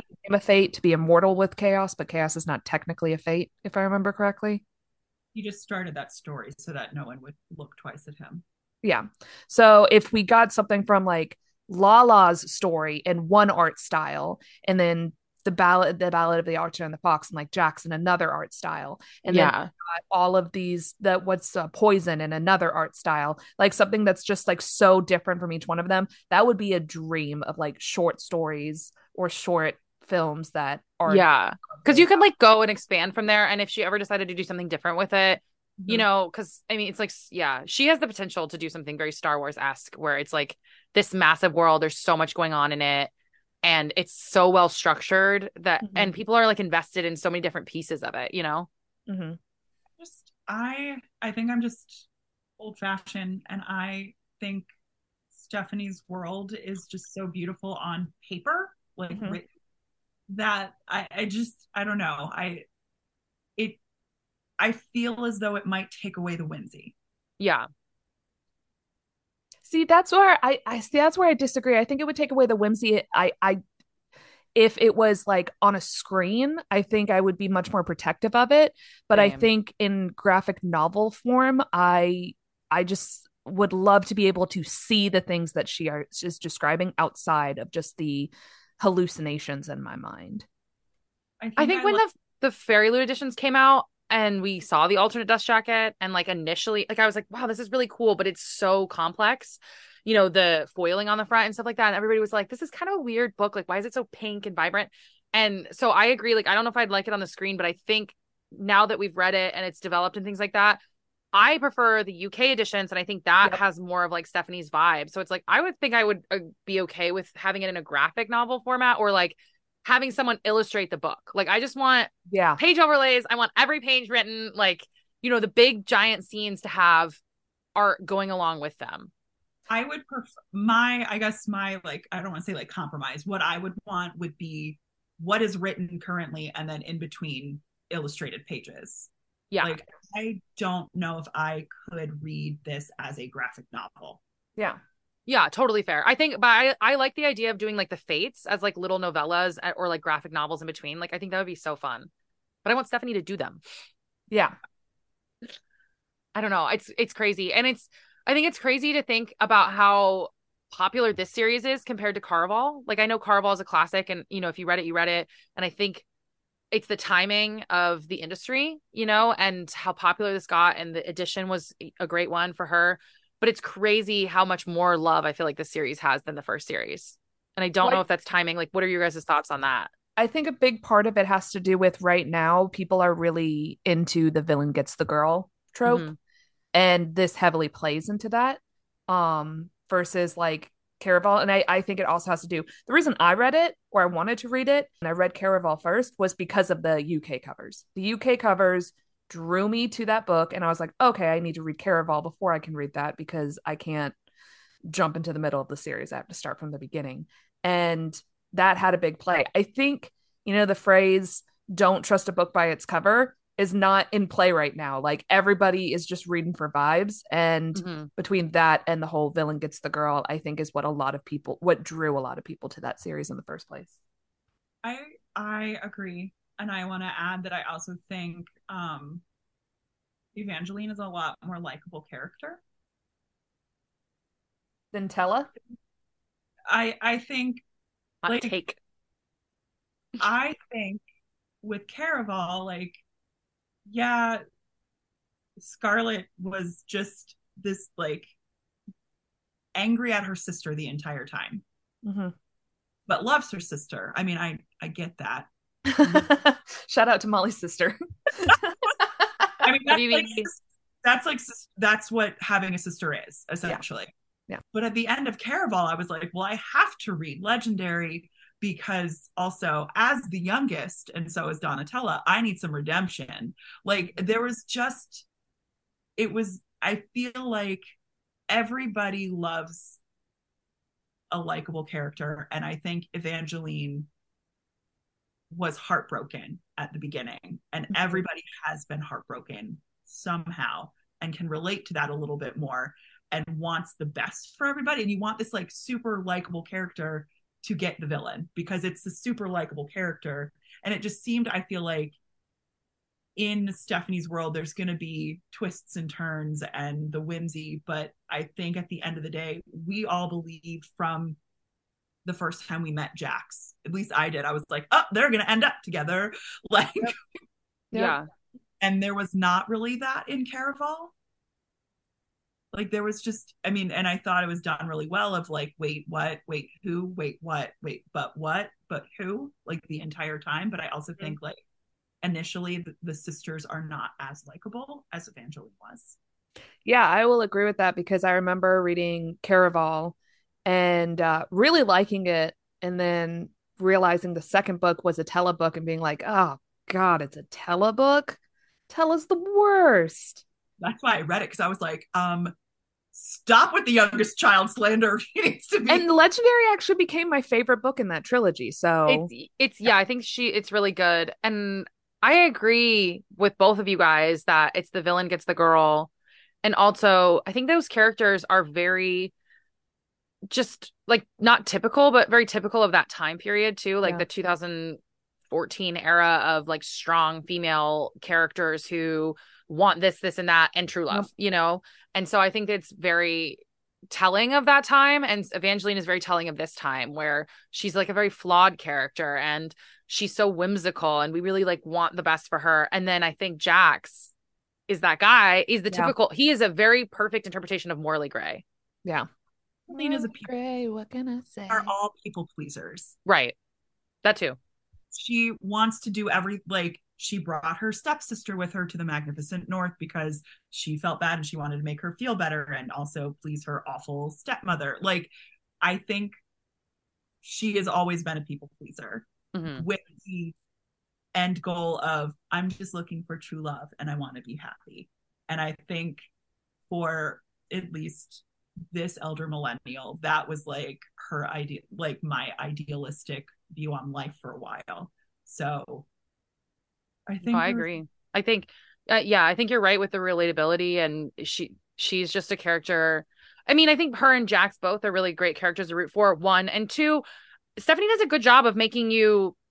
I'm not gonna say that, like believe that there's another love interest, but like she does a great job of making you think that like this might not end up happily ever after, or there might not be like a love story involved in this too. And I think that was really appealing, especially in the first one because it's Yeah. not a love triangle necessarily, but it's like the edge of one. And then you're like, I'm kind of intrigued. Like, who's she going to end up with? How's this going to work out? Is it going to be another Caraval where she decides to end up with a different guy or whatever? And but it was like it was not the same predictability as like I'm not going to say it. It's just not as predictable as like some other books where they follow the same, you know, epic love. Then they pick Yeah. the next guy or whatever it is. So I think there's that element too. Like I read the first one and I was like, she's never gonna end up with Jacks. She might end up alone for all we know. Yeah. So I, I think that adds an element to it. But I, I don't know if it was like the timing, the marketing. I'm just I'm kind of surprised sometimes that people don't know that Stephanie wrote Caraval and that like for me, yeah. this the first book was in a box, in a fairy loot box. hmm Was. Hi, so jealous. Um, Same. and my I have a really good friend who loves to read whimsical books, and she's read Caraval, and she messaged me and said, "Oh my gosh, you're gonna love this." Have you read Caraval yet? I said no. She goes, uh, "You have to read it, but I've read. You don't need to read Caraval in order to read it. So go ahead and like, but you're gonna love it." So it's there was those. So it was, I think, a mix of it was in a box with fairy loot, and then you had those people who did read talk about it to other people, and we were at that like everybody wants the whimsy and the fantasy and the whatever. And i think that really just picked up and it was probably like a perfect storm for her. Yeah, this was like peak reading the boxes that came or reading the books that came in boxes season. yeah. Which You know? Wild to think that this was in a box considering how popular it is now and how if you want the fairy loot edition you have to be like a member and be ready to go for the reprint because like they sell out so fast. I mean i am mad that i missed the box for owl crate. Hmm i don't have once upon a broken heart in owl crate. And i want it. I remember when it came, like I remember getting it and going, oh, I think I know Stephanie Garber because I had read Caraval in like 2018 or something like that. And I remember getting it and taking the dust jacket off and being like, I okay. like it was just so extra and it was so exaggerated. And I was like, why is it pink? And like, I don't understand what's happening. Like, isn't the name of this book Once Upon a Broken Heart? Like, why does it say the Ballad of the Fox? Like the Archer and the Fox. I was like, what is the point of this? And then it was one of those ones like Daughter of the Moon Goddess, where it just started to get like more and more expensive on Mercari and just like resell for higher and higher. And I was like, why is this so popular? And then we read it and I was like, oh, okay, I get it now. And it was one of those ones, I think it was one of the first ones that Fairy Loot had done in a while that had the sprayed edges that were like really excessive. You know what I mean? They had gone back to doing like solids or like, you know, the ombre and stuff. So it was the first time in a while that Fairy Loot had decided to do like a very extra. I had Fairy Loot before and I ended up canceling right after this box because I was like, I'm kind of over it. well that worked out well for you miss Yes, it did. alarms to get me these books Yes, it did. and then i mean that's not even taken into account the hidden covers with waterstones for the first editions Yeah. um with uh, the other books, I I only have one for Ballad, and I only have one for the my Waterstones edition for uh, Once Upon a Broken Heart was not a hidden cover, uh, which was a disappointment, not to be unmatched by the disappointment of which hidden cover I got for Curse for True Love, which Molly knows. I said there was one cover I didn't want, and it's the cover I got. So, and Molly got the one I wanted. So we're just gonna move on with life. like you, you got the one I didn't want. Otherwise, I totally. I know nobody wants the one I got. Nobody wants it because it's the worst one. And I'm very, very upset. I literally told Molly, I was like, I will take any other one. I'm just gonna say it. I will take any other one but the the wolf in the flower crown. I was like, I will take literally any other one of them. And that's the one I got. Womp, womp, womp which is why I don't buy like mystery boxes anymore. That's right. You need to go to England and check the dust jackets underneath the dust jackets of every single book in every bookstore until you find the one you want. Yep. I think they're all gone. Are I they? Think, I don't think I, they were only for the first one, the first editions, like the first print. Yeah, yeah. I, the, they, the fourth wing. They they pulled um Once Upon a Broken Heart out of the vault and redid it, and that's how I have one that has the three heart tattoo on mm-hmm. the cover on the dust like underneath the dust jacket. That was just I think uh, my ballad one is a box. I commend you guys for your collectible, your collector collectioning. I don't know how to say that because this is like so many books. You know, like I'm fine having nine copies of Addie LaRue because it's a standalone, but you guys are like three books and I have nine copies of each three book, and I will settle for nothing less. My favorite uh, part is the the ones that we're getting from Indonesia, like which yes. Yes. both of us being like, okay, so we have a contact going to Indonesia. Here's the money. Please purchase us these books. Get me three of them. they, yeah, I was looking when I was grabbing this copy that I had some quotes lined in for to prepare for this. I was looking at what will soon need to be an entire shelf of Stephanie Garber mm-hmm. on my shelf. I was like, oh, I have like four copies of Once Upon a Broken Heart. I want five because I don't have the Owl Crate one. I have like four or five copies. I have two copies of the of Ballad of Never After paperback UK edition. Yep. The the US edition isn't coming out yet, but Barnes and Noble is doing a special edition of the paperback, and it's going to going to include Stephanie Garber's annotations. Is it? That's for the last one or the first one? The, the second one. Ballad. Ballad. Ballad's paperback is not um, out in the U.S. yet. I'm dumb. Yes. And so they're doing Barnes and Noble did like a special for a special edition one for Once Upon a Broken Heart and then for the one I saw in her stories, she's annotating, she's writing stuff in a book. And she goes, Oh, by the way, these annotations are for the special edition paperback that Barnes and Noble is doing for Ballad. That's wild. I'm so happy for and her. We can't forget that the Caraval collector's edition, which is my favorite collector's edition. I just think it's so beautiful. Yeah. Um, we don't have that for Once Upon a Broken Heart yet. So I can't imagine that that's not going to happen. I don't, I don't, maybe it might be a while because they just, that company who does those just did Cruel Prince. Yeah, I think we'll get, I think it'll be a five year anniversary thing. Yeah. I don't think it's coming anytime soon, but I do think it'll happen. I think but so too. Will relatively soon, I think, is the special like five year anniversary edition of the UK cover of Finale that's got gold. I'm telling you, I have an entire shelf of Stephanie Garber. I have like I'm just patiently waiting for the next one. I've never like physically read the special editions that I have of any special edition. They just live on my shelves. They're just pretty. They're, They're just pretty, right? I read A Study in Drowning. Yeah. version. I clearly, you know, use the things that I purchased. This is why I had to stop getting book boxes because I was like not reading them. Yeah, I I read almost exclusively ebooks. Uh, it's mm. very rare I read a paper book, paper book, and I will only do that if the cost of the ebook is absolute insanity and it has an insanely long uh, wait time at the library. That is AKA this one. AKA this. No, this one I I bought the ebook. The ebook was I think nine dollars, because I couldn't wait and I wanted it to download on my Kindle immediately at midnight. I did the audiobook because I happened to be driving down to my parents and it was like a three hour drive. And I was like, I, I can knock out six hours of this 10 hour. Right.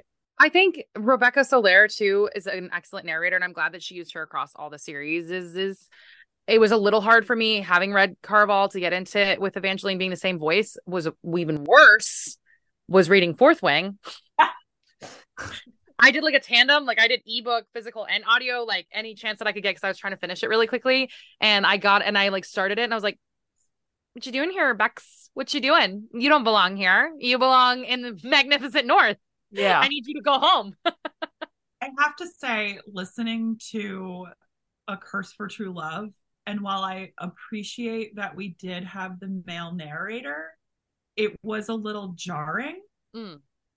Like hearing how Rebecca did the the voices of Jacks and everybody.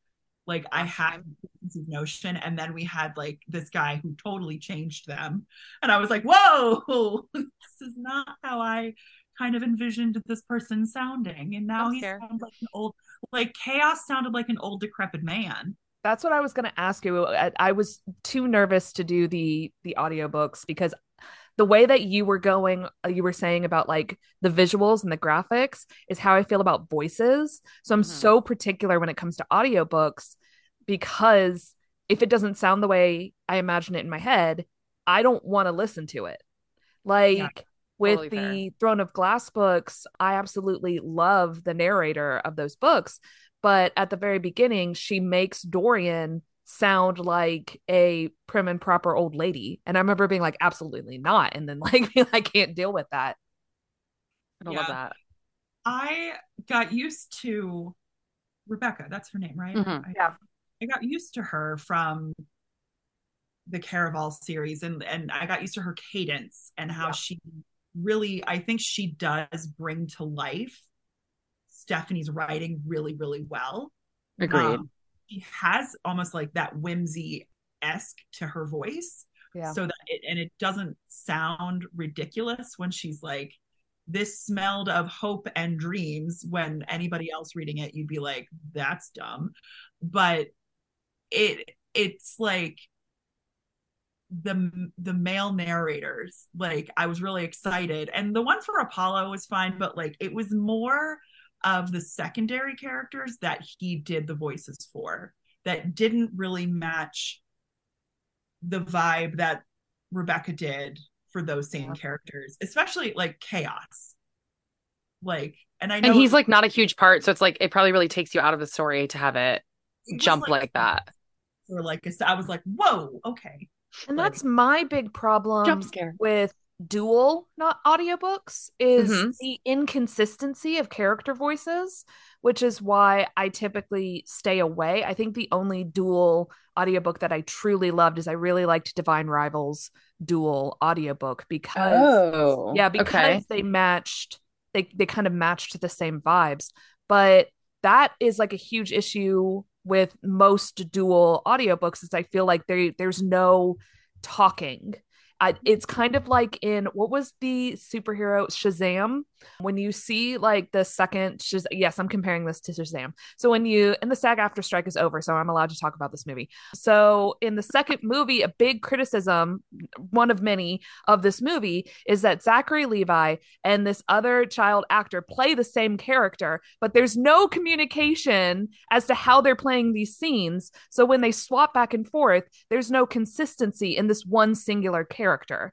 And so like that is my main issue when it comes to dual audiobooks is I need there to be consistency and most of the time the narrators aren't talking to each other or the director hasn't communicated that they need to have this same cadence and that is my issue with most dual audiobooks.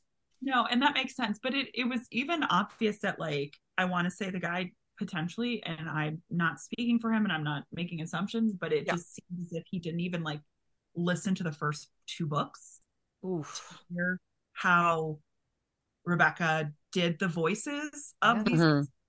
to like just give that those vibes, but yeah.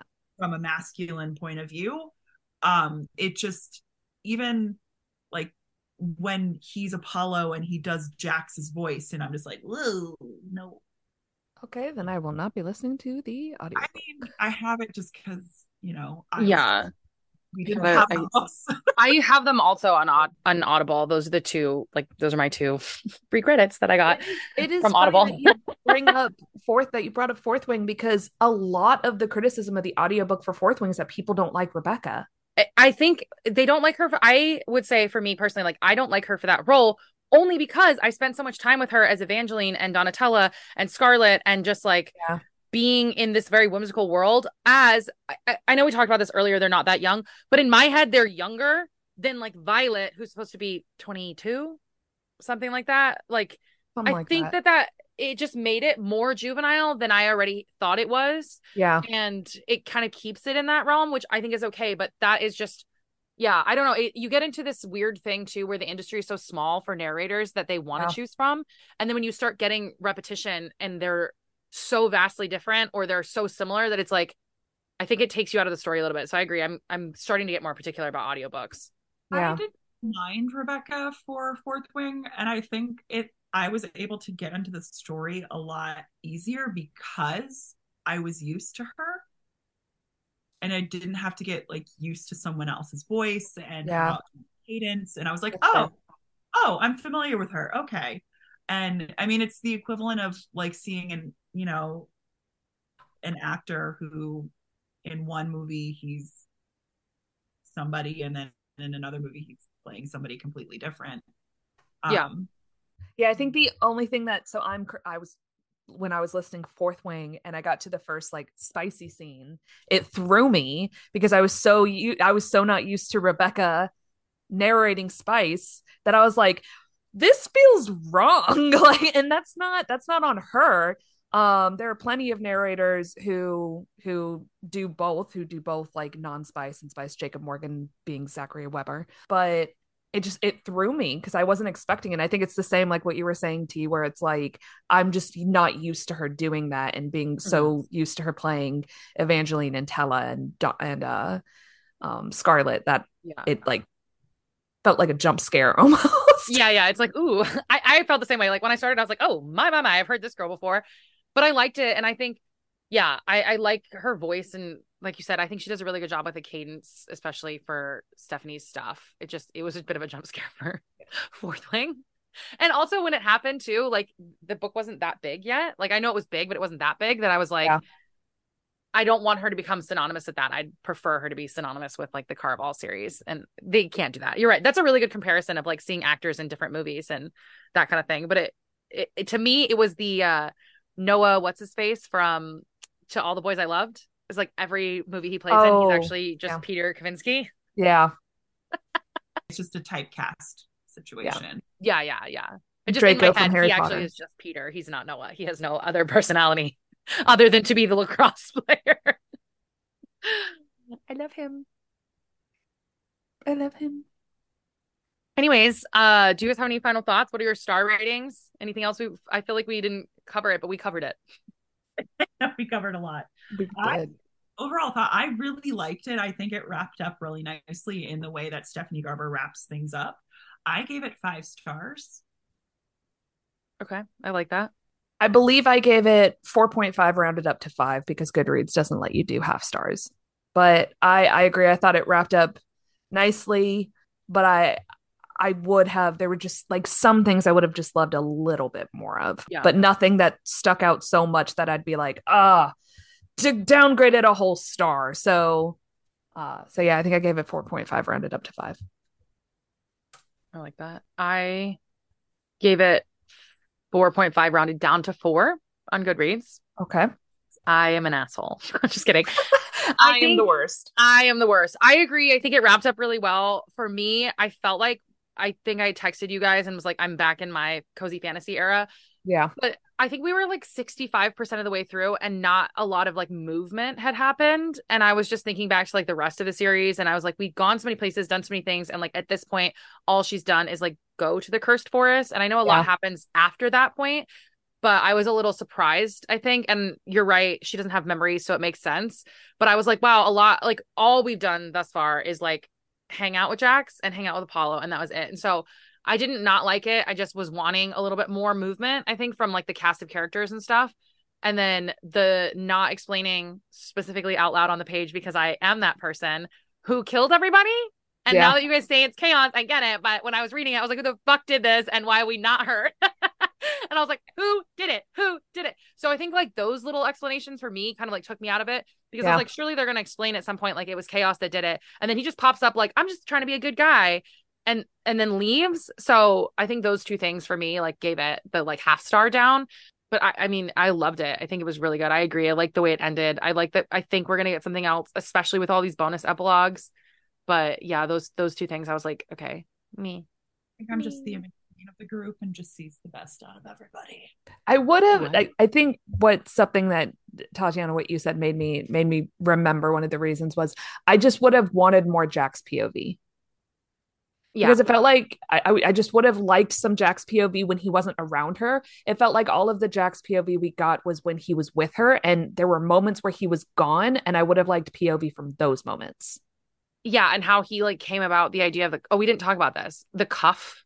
I I don't think it needs like a massive explanation, but I almost I like wanted a little bit more about like what made him decide to give his heart to this girl. Yeah and then he takes it and you know like it it wrapped up very conveniently because like, it's the end and all that kind of stuff but i was like what what was the vibe i would have loved the chapter where he sees aurora for the very first time and does agree to be like okay well i'll give you yeah, my heart yes like i would have loved like there were re- revelations that we got about what jacks did and there were jacks pov chapters but i would have been okay with sacrificing those reveals to myself in order to have it revealed in a POV chapter of him doing it.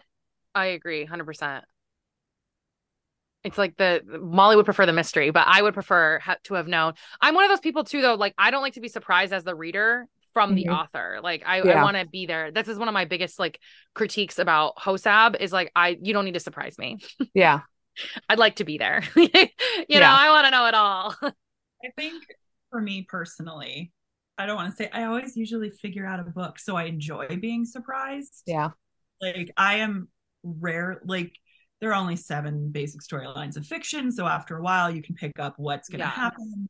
And yeah. so being shocked and having those big reveals is something I do live for and I I feel like it wouldn't have hit the mark as much if we saw like maybe that could have been a bonus POV after the fact. Yeah epilogue or something. Or it could have been a think, flashback. You know what I mean? Like I think having it within the story would not have hit the mark the way it should have. Fair. Well, one, one, one of the things that comes with multi POV, one of the reasons you do multi POV, I feel like it comes down to two reasons. One, you have multiple parts of the story that you need to be told from, and you can't have your one main character be at every single one of these parts of the story. So you do multi POV in order to get that. And two, you want your readers to know what is happening in those characters' minds. You want them to be able to understand the reasoning behind their actions. I feel like those are the two big reasons that you do multi POV. Yeah. And I feel like we didn't really, we got more of the this is why Jacks, this is what Jacks is feeling, this is why we're inside of his head, is the reasoning as to why we got more of his POV, but I never felt like he gave me a lot of explanation. I was just there for his emotions, which I'm okay with, but I would have liked more of a here is the story rounded out from like his experiences within what is happening rather than him disappearing and then coming back and only getting his POVs when we're also with Evangeline because we could just get yeah. those POVs from Evangeline and I feel that should have been an entirely different book because yeah. book two are all Evangeline's POV. This one is was still very heavily Evangeline's POV, yeah. but we got little snippets of the two men because that we needed that uh, very much so. But I think if we had more Jacks like that, it needs to be just a, a, a completely separate book of Jacks's POV. Yeah. You know who does that fantastically? Oh. Tahereh Mafi in the Shatter Me series. The main books in the Shatter Me series are all from Juliette's point of view, but there are novellas in between them that are from the male characters' point of views that are giving you those insights that are within that timeline. So you get mm-hmm. to know their emotions, you get to know their mindsets, but the main canonical story books are from Juliette's point of view. I I so I agree that I think I would have been nice to have more of Jacks, but then I think it would have been it would have been a completely different book. Mm.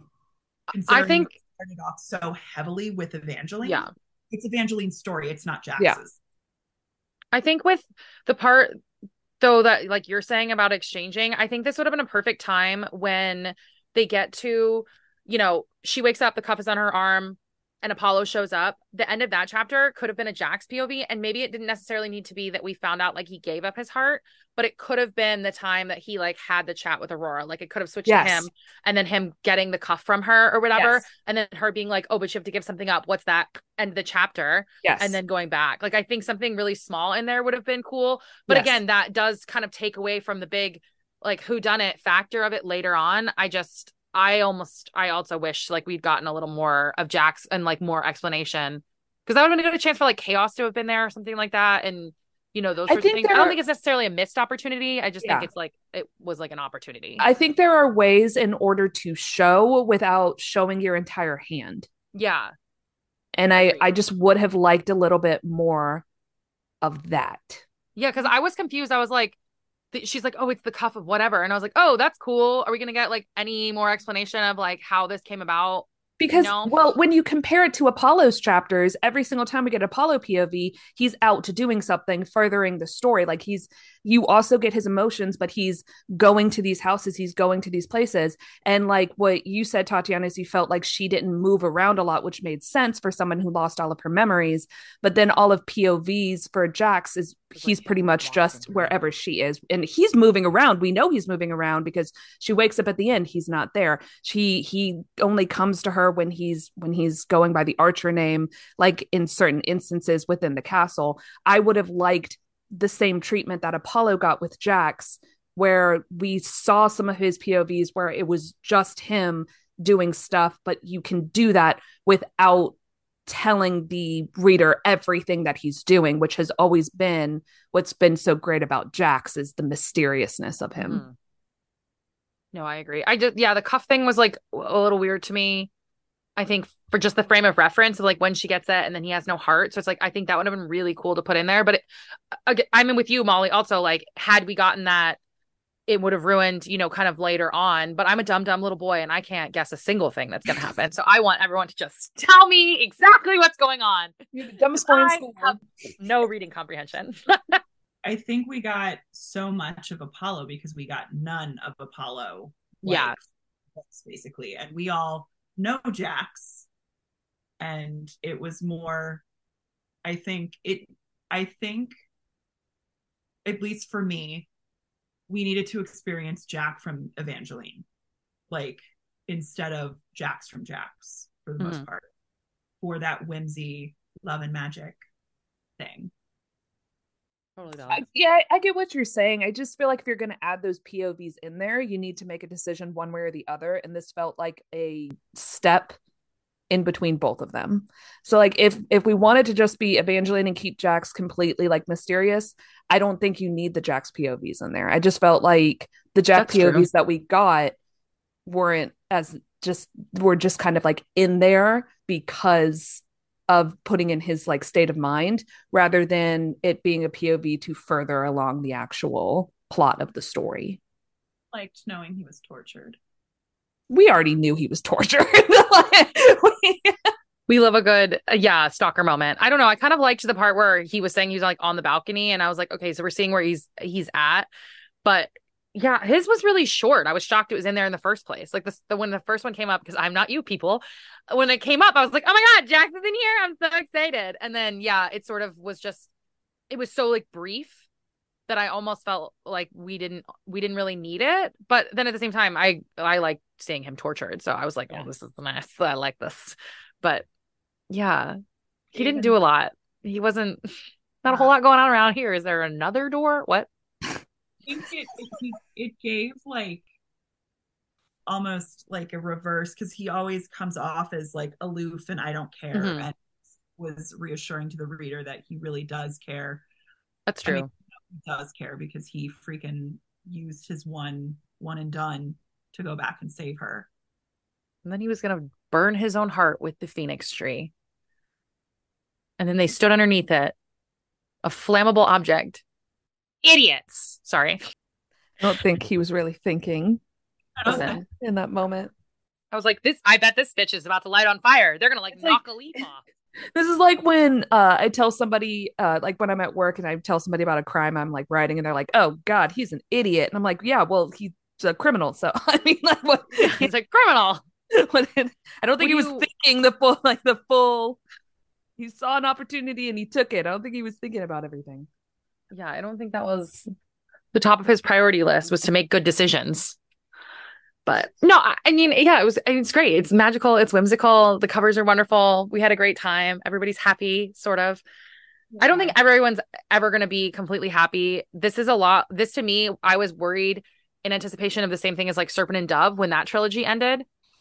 You know, a lot happens in that book. Mm-hmm. Same thing with I think any of these very popular YA series, like not everyone's always going to be happy and that's the point of like you know having an author and all of us having different opinions and things like that. But as far as like the really popular series goes and finishing these trilogies like this was mm-hmm. probably the one i was the happiest with the conclusion. Yeah. Looking at you kingdom of. Look some of us like kingdom of okay? Some of us i mean very um, much in love with that series. the third one was not so many questions. That was a new book yeah. It's a that there it's a doctor who situation. I'm like i'm sorry i have so many questions. I have so many questions. All i have so many. that have just been created. And that that is a situation where like i was saying with multi pov it can it is like I have a story I want to tell. I need to add all of these things in mm-hmm. there because I can't have my main character in all of these places in order to tell this story. But in in that book, it's so wildly out of the blue that I remember reading it and thinking, "Am I reading? Did did something happen to my copy? Did they put another book in the middle of my book? Like." Mm-hmm. That would have been a great chance to do that whole trilogy. This is a side note and very irrelevant, but that would have been a great chance to do that whole trilogy from her point of view, whose name I forgot, and then pull a Scarlett St. Clair and do the entire thing over again from his point yeah. of view. Yeah. Not JLA, Scarlett St. Clair. Jesus Christ. Let's not let's let's move forward. let's move forward. Amelia. Amelia. Amelia. That's the one. Yeah, like I think that would have been really fun. Anyways, I, I was very happy with the conclusion of this trilogy. I feel the same way about finale. Like, I'm okay. We're fine. Everything's okay. We're great. You know, mostly no one died. That no one died. Well, Jacks, listen, they kissed and like walked off into the sunset. So I don't really care what happens with everyone else. Yeah, that's all I asked for. And I'm happy still... ending, happy, happy ending, happy. Molly is not. She would like a Lala. I, Lala. I want more from Lala. Like I, I do want more from Lala. I I'm agree. a big son character girly, and yeah. Lala has been in all three. And I just want more. I, I want her to have her happy ending. I like she... hoped that her, she was gonna have a POV in this one. I was like, oh, what if she did something really cool? Like she did a Lala POV, and everybody was like, that's so dumb. And I was like, okay, well, I want the dude comes out of the tree. I want the dude who comes out of the tree. I want to know about this random dude. I know we have all of these. I could go with Cass, but something about this epilogue. I'm just like, yeah. I need to know about this random ass dude who just came out of this tree. Like, who was he trying to sacrifice? What power was he trying to get? I want to know. Well, and how yeah. old are the Valors in general? Like one Centuries. question number one. And two, she must have known him at some point. No, I guess it didn't matter because they were asleep. I was gonna say she must have known him at some point because it was her dad's tree, but like the tree was alive while they were asleep. So yeah. I just answered my own question. Yeah. Forget I said anything. This is what I'm saying. I'm a dumb, dumb little boy. I can't figure anything out. in school. I'm like reading comprehension. Never heard of her. That's all I know because my mom was a reading teacher. Yeah. I'm like, no, no, thank you. Anyways, all right. Well, thank you guys for coming on. I really appreciate it. Where can everybody find you just one more time in case they weren't listening before? Find me, Elena, Lois Lena on TikTok. Uh, good books, great looks. I started the Instagram as a makeup account and it changed, and I don't know how to change the name on Instagram. I can help you with that, sweetie. Oh, cool. Yeah. So maybe don't go there yet. and I'm Molly, Molly Smiles Reads on both Instagram and TikTok. But my wonderful uh, candle company is Smiles and Light, and they are both on TikTok and Instagram. And if you like Evangeline and Jacks, I have two candles and they smell amazing if I oh, do good. say myself. And the Jacks candle bleeds red when it burns because he cries blood. I will link all of that below because both Elaine and I love the Jacks candle. I die a little bit every time. So every time I light it. So thank you guys so much for coming on. I had so much fun. I really appreciate it. And yay! yay! Okay, bye. No bye from you guys. Oh, bye. oh, please leave that in. Thank you guys for tuning into this week's episode. Hope you enjoyed it. If you aren't following us, go ahead and follow us on TikTok and Instagram at the Bookish Banter Podcast. Please make sure to subscribe and leave us a five star review. And thank you guys again for all of your support. Have a great day.